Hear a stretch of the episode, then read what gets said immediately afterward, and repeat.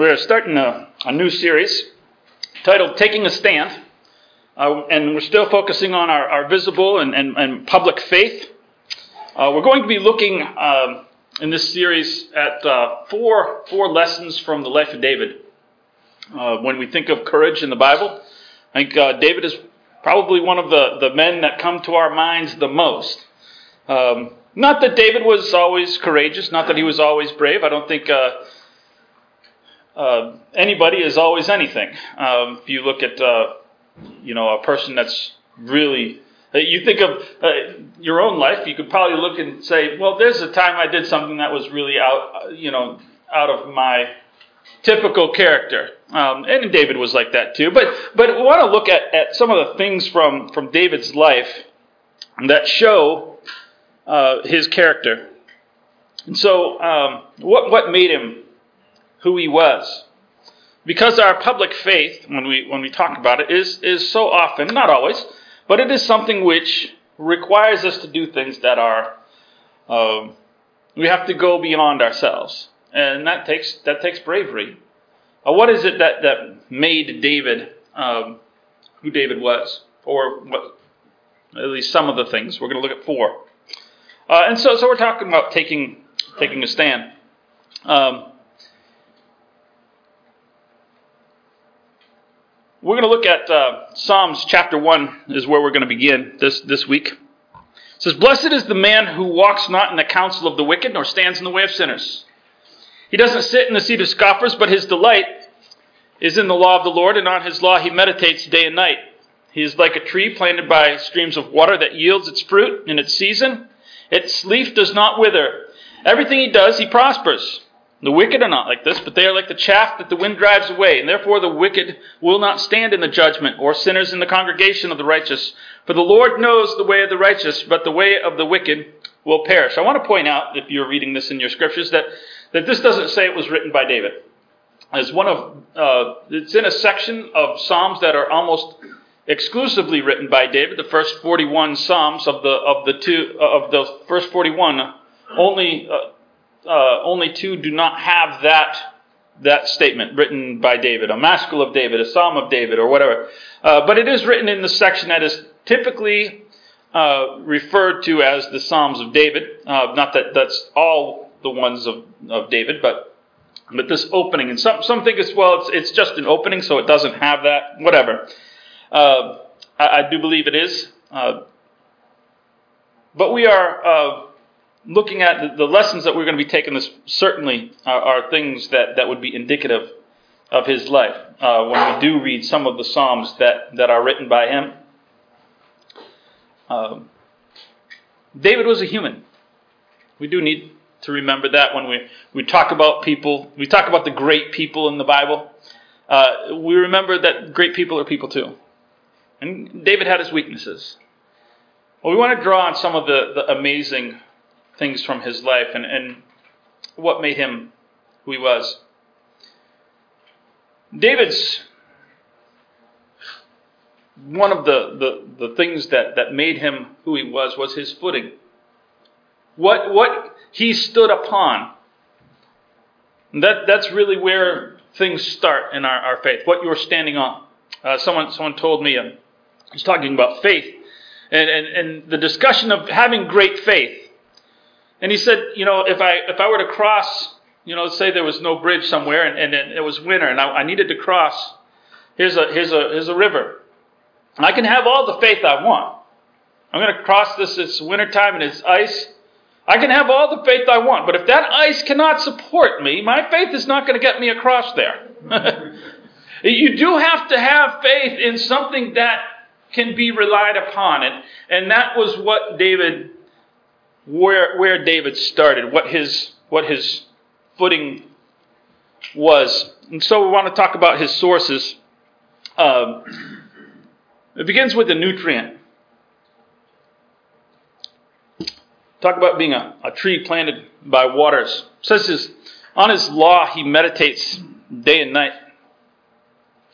And we want to look at this illustration being planted like a tree next to next to waters.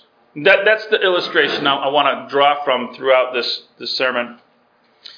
What was his nutrients? His nutrients was the scripture. We, we started here last, uh, or we finished here last week. And so I don't want to go over last week's sermon.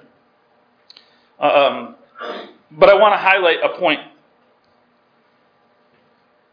Being rooted is not simply about access to it. Uh, we have access like never before to scriptures. David did not have his own personal Bible. Right?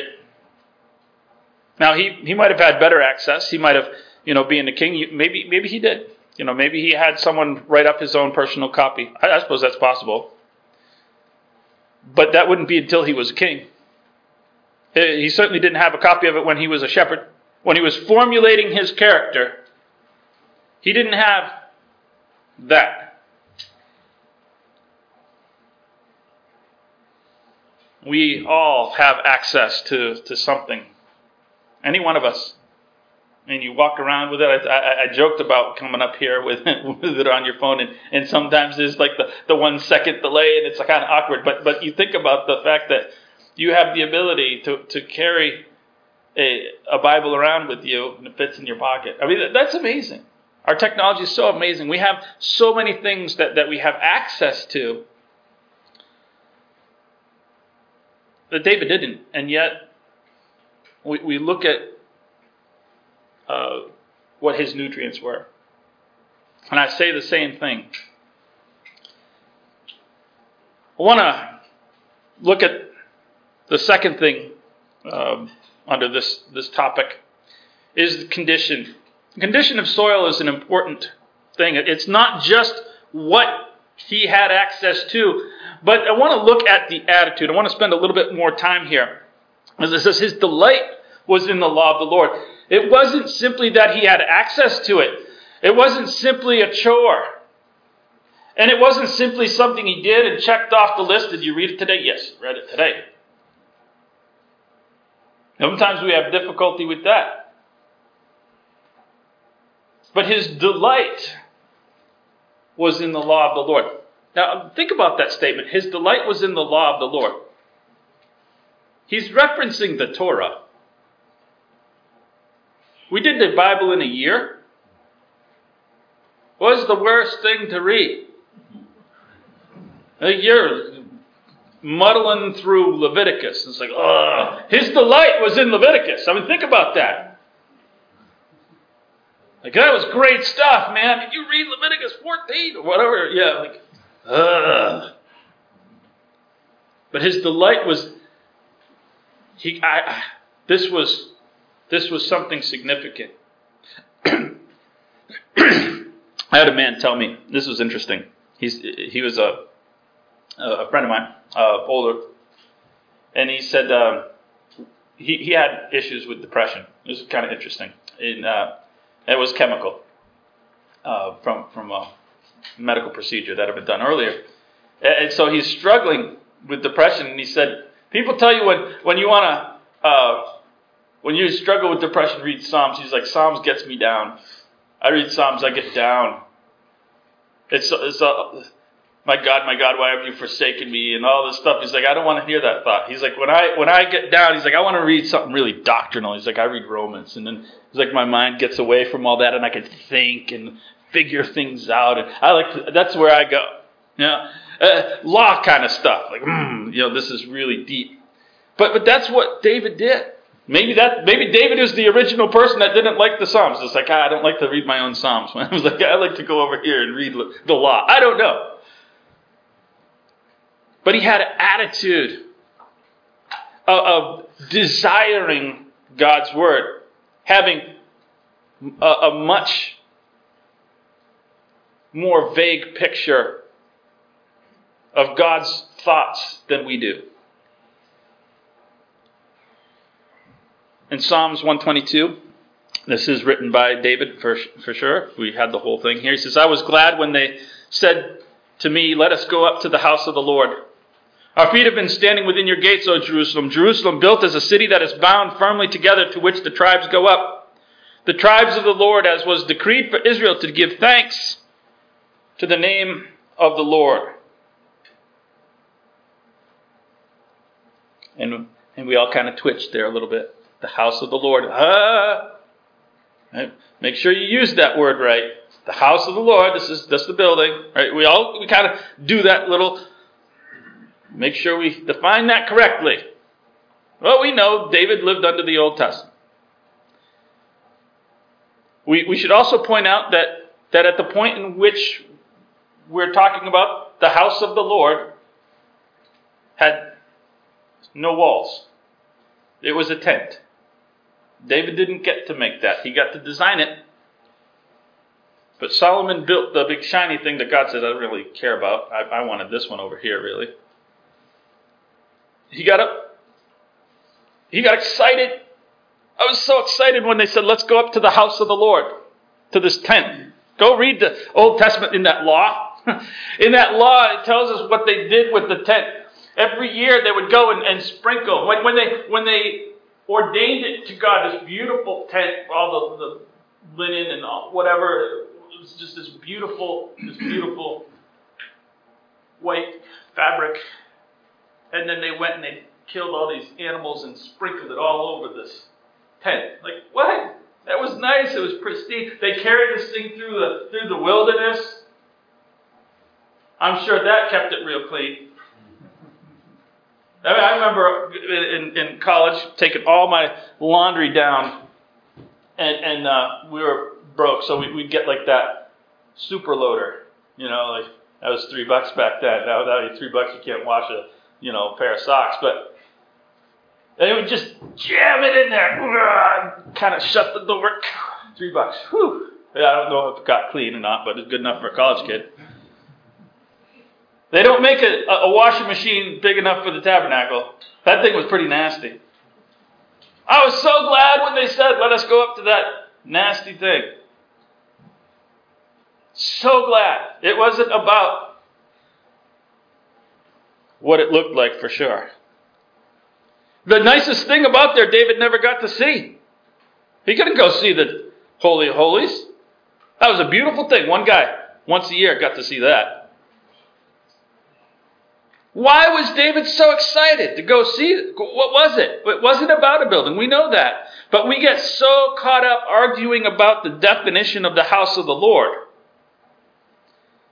And I, don't want to say that it's okay to be careless with definitions, but we get so bogged down in that discussion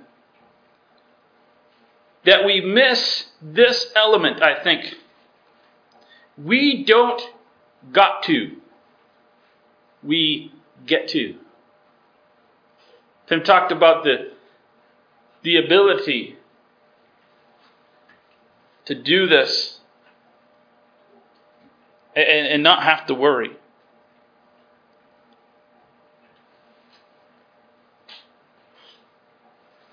Philip and the eunuch are traveling down the road.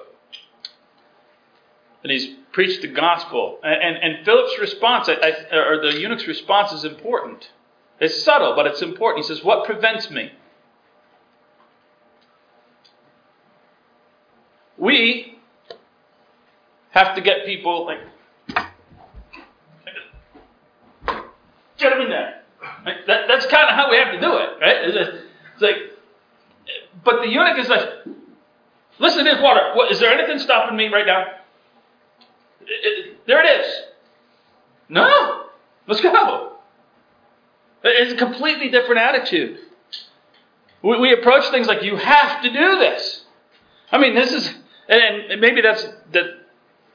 That's because of the world we live in has a resistance to that doctrinally. But the attitude towards the scriptures, towards towards godly things. David was excited. Now, there's a reason possibly why he was excited, other than just his own natural character. But up until David made Jerusalem the capital, it was in Hebron. And that's where you had to go all the way up to the tribe of Ephraim to the northwest to go to the tabernacle. So he decided to bring it down to Jerusalem. So he understood and appreciated having it in Jerusalem I'm excited now. They say, let's go. I'm like, it takes five minutes. There's a five minute walk. I don't have to make a journey up there. He appreciated it. And sometimes when you've had to, to work for it, and we have all the technology and we get in our cars and we can drive and, and it's it's it's easy. It's so easy that we kind of lose the appreciation for it. But if you've had to go without something, right? You remember when we were first allowed to come back? It was only a couple of weeks months maybe. I can't remember. That's been a year and a half. You appreciate it a little bit more? Wasn't that appreciation? Wow. It was so nice to come in and see people that I know and sing. And the music wasn't all weird over the computer. Right? It was an appreciation. And you could already feel a little bit sometimes it's like it starts to fade a little bit. That that appreciation. You go back in time. I came back from vacation and uh, and and Guy had done my driveway it was nice. It was really nice. And I just, I, I, I would go, I just, this is true story. I would just go out, open up my garage door, and stand there and look at it. It's so nice. It is nice. I can't wait for the winter to come, for my snowblower not to work, so I can shovel this thing. It's so easy.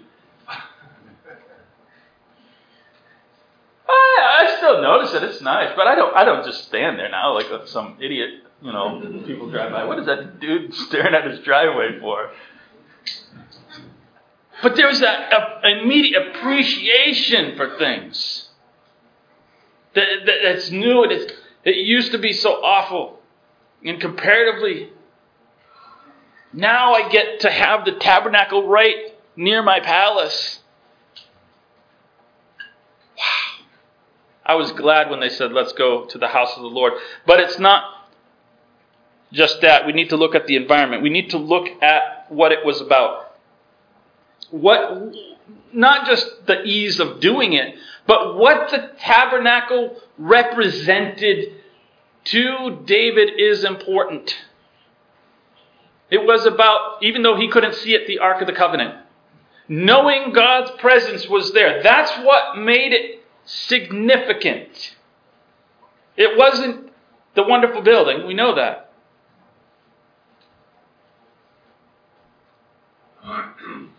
That's where atonement was. Well, atonement isn't in these walls. But communion is. And it could be out there, it could be over there. But for now, it's here. And so I'm excited to come here. That's where fellowship was. Ain't no fellowship in the woods unless we all go camping.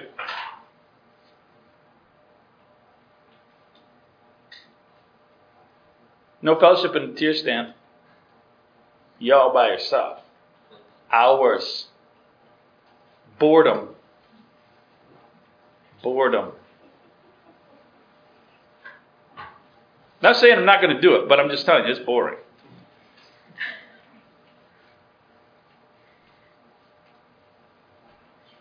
That's where the instruction of Scripture was for David.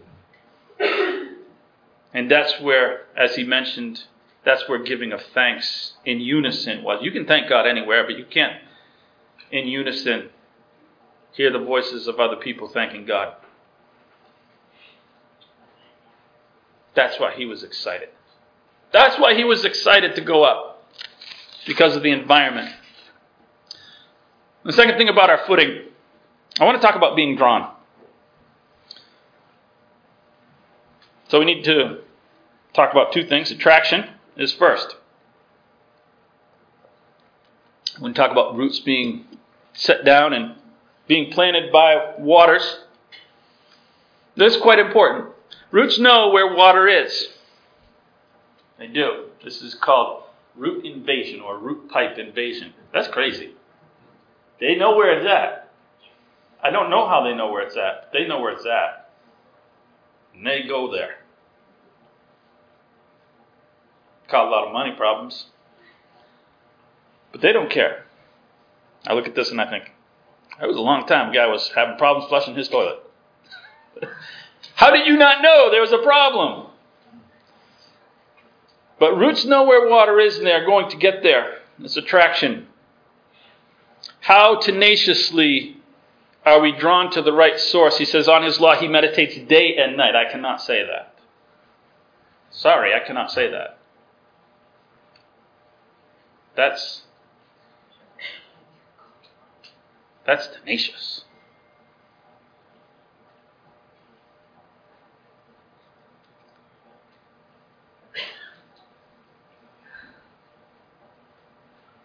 So let me look at it from a different perspective.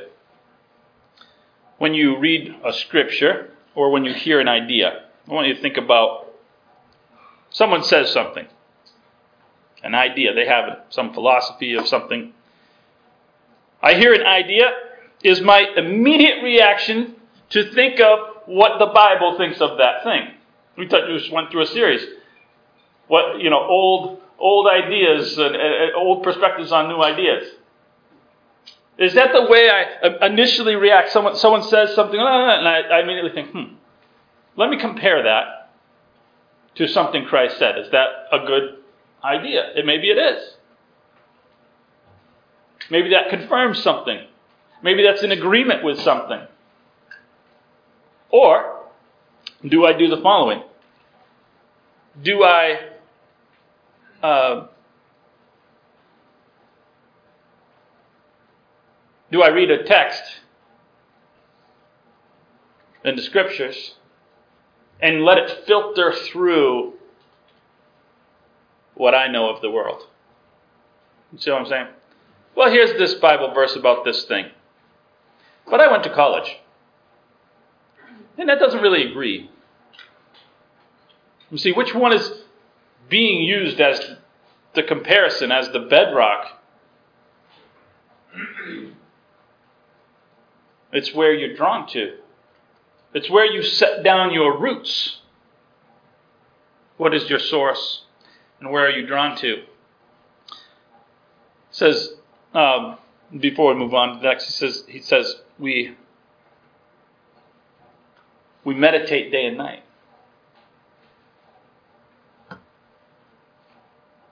And so it's, it's constancy. divine thoughts are not afterthoughts. And I want to talk about repulsion.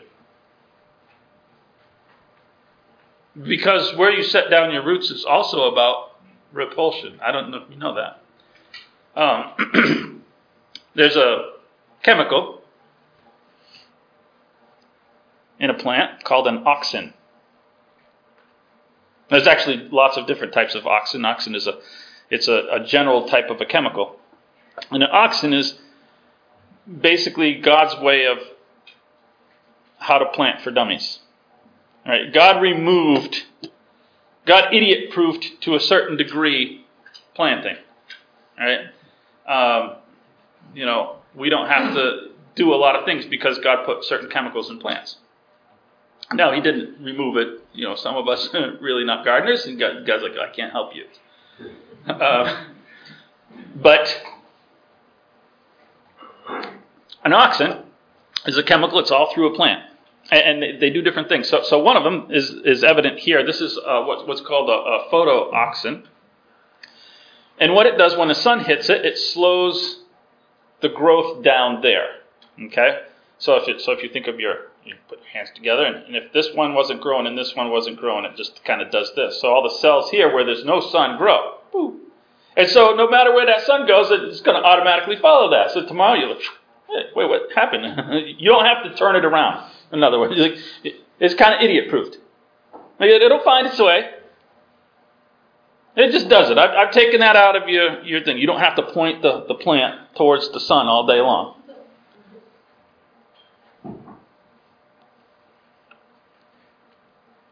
There's another one. It's gravity. You ever? Isn't it good that you don't have to like plant all the seeds down? Like you don't walk down the street and see the roots accidentally poked up outside of the out of the ground. Like oh, this one's upside down. I didn't put the plants, the seeds right side up. It's like how does that happen? How does the, the right? No matter what, because the seeds you just they all come up. Grass seed. You don't have like grass growing sideways and upside down. It's like God figured that out for me. There's one that does gravity. So, so, so it's the same thing. It's just wherever, wherever the, the, the, the gravity is, that slows it down. So it starts up here. It might upside down. That's okay. Uh, it slows it down and poof, goes straight down. Now we're going normal. Just God, God does this amazing thing. Idiot proofed it. I don't have to be there with every grass seed. And the same thing with water. I'm going to find where the water is. It's about not just about what you're towards, but what you're against. In other words, it's slowed down on one side. This is, I, am going to get you away from over there. You're, you're going to be away from there and you're going to go towards what I want. And I want to look at our text. It's the same thing. He says, Blessed is the man who walks not in the counsel of the wicked, or stands in the way of sinners, nor sits in the seat of scoffers. It's not just what you're drawn to, but it's what you, are, what you repel, what you go away from. One side he says, I'm, I'm slow. I'm, I'm, I, I don't want, I don't want to be over there. There's nothing valuable over there. There's no nutrients over there. There's nothing beneficial over there. I don't want to be over there.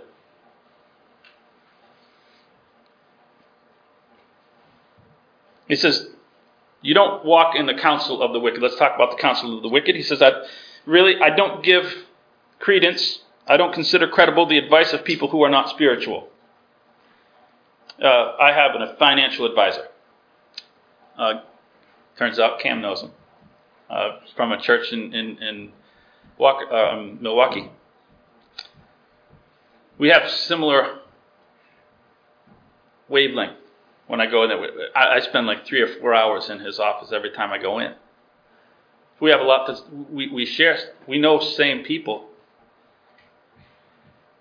He knows people at Harding with, with Benjamin. It's, like, it's cool. It's, but when I sit down, the financial advice, it doesn't mean that everything he's going to say is going to make me rich. But what the financial advice I know comes from the same spiritual perspective.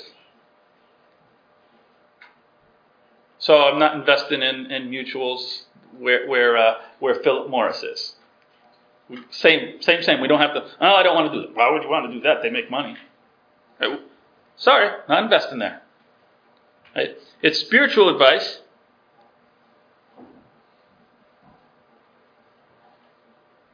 And I, I'm, I'm drawn towards something, but I repel something else.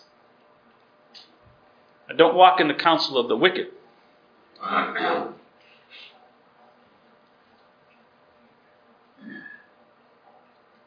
I don't stand in the, the path of sinners. Mm-hmm. David says, I, I don't do that. Don't do that. Don't loiter. Don't loiter where people do unethical things. Just not a good idea. Don't hang around. Put your roots down where morally approved behavior tends to, to happen. Don't go to a bar to drink Pepsi. Just saying. Bad things happen. Don't go there.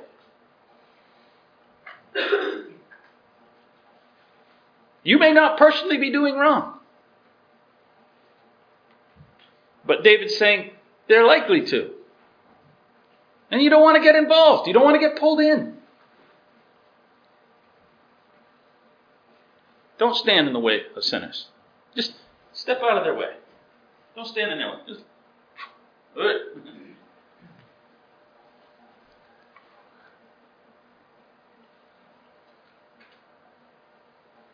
One of our children, at one point in time, expressed the desire to go to a, another church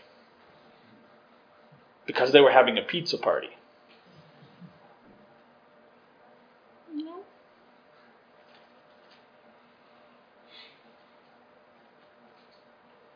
But I have friends there. Mm-hmm. You can see your friends at school.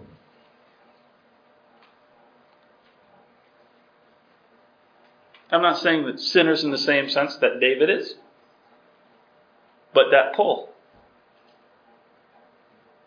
becomes they're not really so bad. They're nice people. Yes, they are. But you start to let your roots set down elsewhere. And then pretty soon you. There's a cute boy or girl over there. The roots get a little tighter. You set down roots. Avoid that. And he says, You don't sit in the seat of the scoffers. Don't do it. Or scornful. What is that? Well, scoffer could be one of a number of things. It can be critics. There's just some people they're cynical of everything. Eh, they'll debate anything with you. They're just natural scoffers. They're just naturally, well, you say yes, they say no. You know those people. Don't. That sounded like my dog. I was wait, I didn't. I forgot where I was for a second. Um, but they're especially cynical of divine things. Oh, that religious nonsense. Don't go there. And certainly don't sit in that seat. Don't even don't even sit in the seat.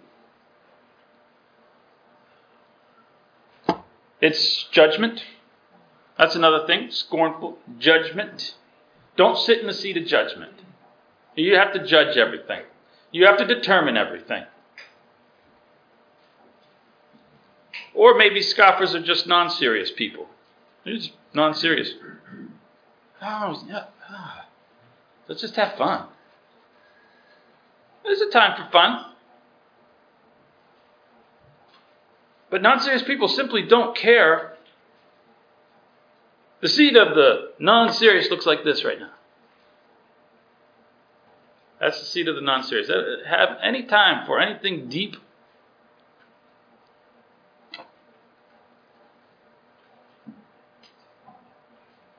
That is a seed of a scoffer.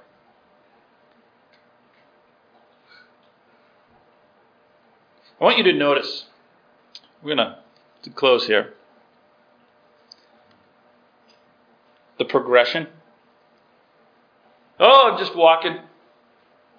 Now I'm hanging around. Eh, and now I've just decided this is where I'm going to be. I'm sitting down there. I've found a place I'm comfortable. And that's the progression. That's why don't don't even get started in this stuff because you will eventually be here and you will decide to put down roots over here, and this is where you are. The people who change where they're at at 60 is a small, small percentage. You've decided who you are long before then.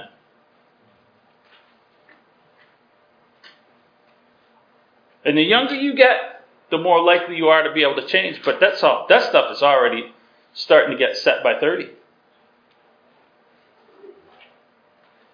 By the end of college.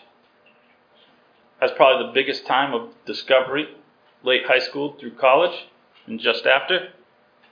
But you're kind of setting your opinions in those areas, in those time frames. What I think of this, what my friends think of this. Where are you setting down your roots at? Oh, you might only be a little interested at first. Eh, this is an interesting thought. This is interesting thought. And you just take in all the interesting thoughts. Compare those interesting thoughts to something of bedrock, to something where your roots can stay firm.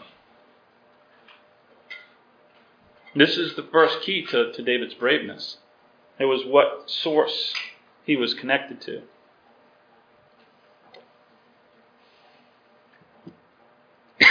it's called being deliberate in your faith. Be deliberate, don't be accidental. Where am I at? You will never get anywhere accidentally. You don't. You don't find what you're looking for accidentally. you get lost accidentally pretty well. It's hard to get lost on purpose, too. You'll notice that. I can't get lost on purpose.